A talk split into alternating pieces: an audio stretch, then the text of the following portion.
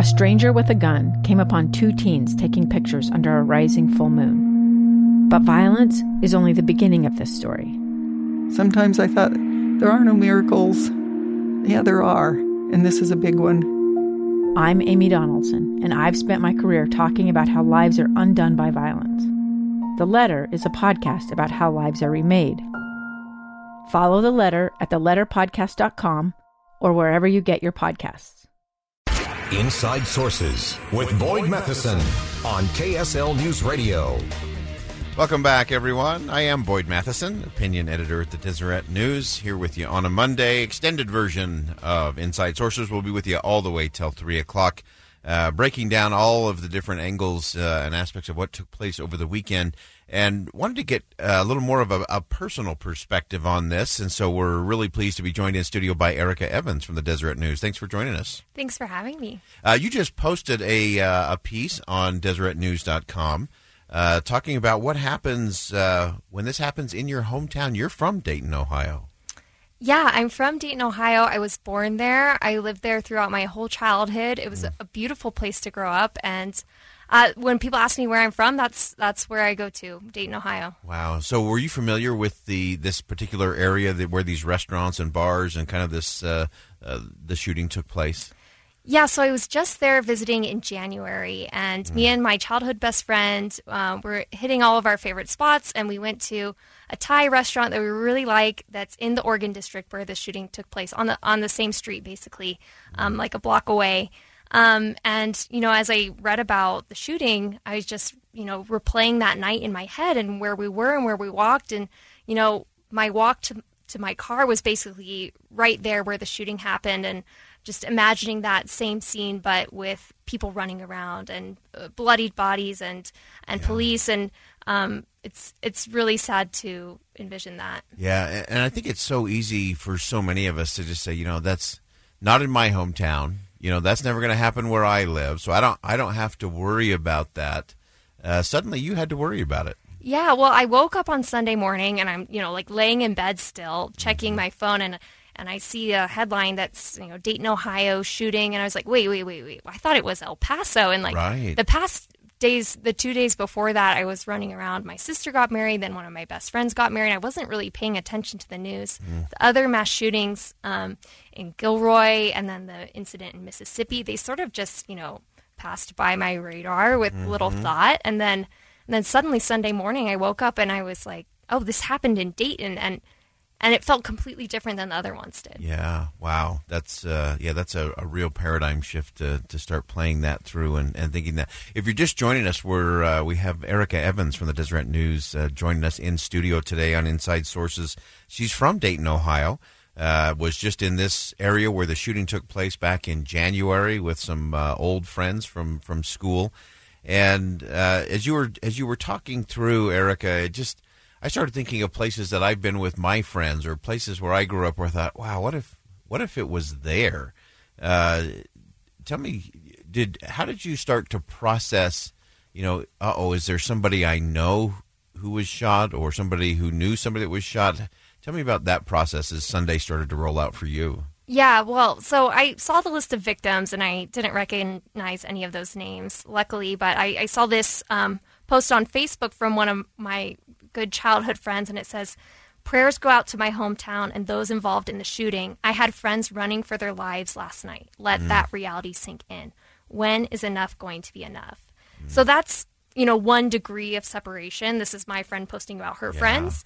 Um, so, you know, it's not a direct contact, but it still feels way too close to home. And it, and it really feels like these shootings are just getting closer and closer and mm. closer and the next one is it is going to yeah. be me. You yeah. know it is going to be salt lake city. It's going to be my family or or myself running from a shooter. Yeah I, I, think so many of us are starting to feel that as you said it's, it's starting to crowd in. It's just uh, closing in and closing in. I think a lot of us kind of feel and, and sense that.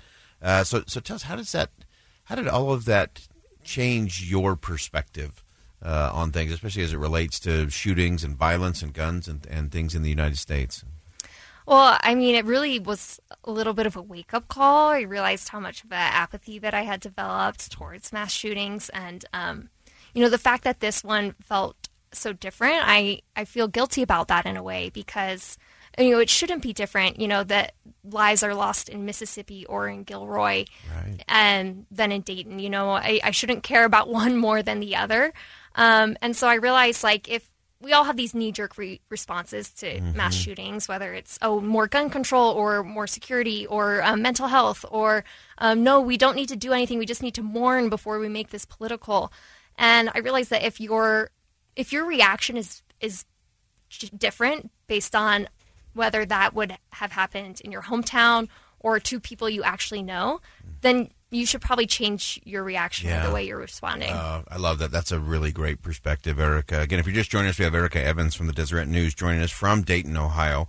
Uh, we have just a, a couple minutes left, and uh, you raise in, in your article today uh, something that I think is just fascinating. It's one of the things I love about your writing, Erica, is you always get us to principle uh, and to something that moves us forward. And you raised the Dayton Peace Accord as something that might matter moving forward. Yeah, I mean, probably a lot of people out there reading about this shooting don't know about Dayton. They're probably like, oh, what is that? Some podunk town in Ohio. But Dayton is really cool. You know, it's where the Wright brothers are from. Um, there's a lot of history, a lot of really interesting things were invented there. And um, also, it's the location where the Bosnian War uh, peace was negotiated. Right. And we had, um, this was in 1995, so I was two years old, but, um, but they had, you know, these three really disparate groups the Muslims, the Serbs, and the Croats coming together to negotiate an end to the war. Um, you know, so many people had suffered. There had been so much violence, so much tension, um, and they were able to put an end to that officially. And so I think that in some ways that can be symbolic. You know, let Dayton be the end to this violence. And, um, you know, we have so many different sides of, of um, people who disagree about what to do about mass shootings. But let's come together with reason and with peace in mind to find a solution. Fantastic. Erica Evans, always appreciate your insight. Thanks for joining us on Insight Sources today. Thanks so much.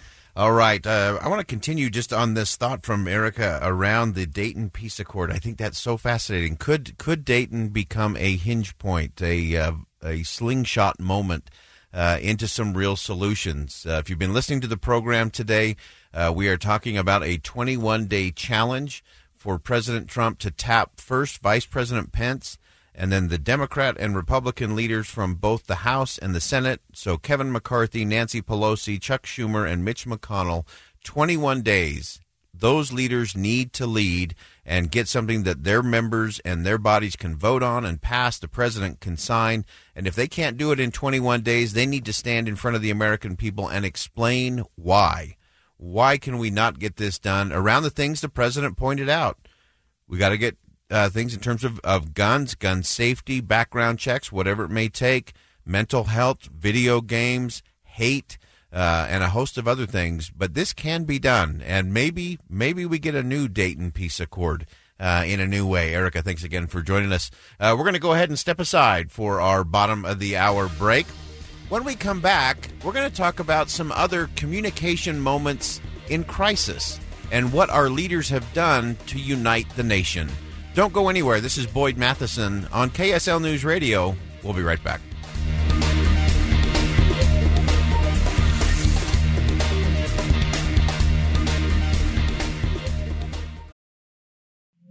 Two years ago, Americans watched in horror as a crisis unfolded at the Kabul airport. She was tear gassed and beaten. Images of thousands desperate to escape Taliban oppression filled our news feeds. More than 80,000 Afghans made it to America. But the story didn't end there. It was very cold. There was no power, no heat. Who would help our newest neighbors? I'm Andrea Smardon. In Stranger Becomes Neighbor, you'll hear the stories of some remarkable refugees who left their homes and their dreams behind only to start over from zero. Their only possession was three blankets. And you'll meet Americans who stepped up to help them. You want me to come when you deliver your baby. What can one person do in the face of an international disaster decades in the making? That's Stranger Becomes Neighbor. Find us at kslpodcast.com. Follow us on Apple Podcasts or anywhere else you listen.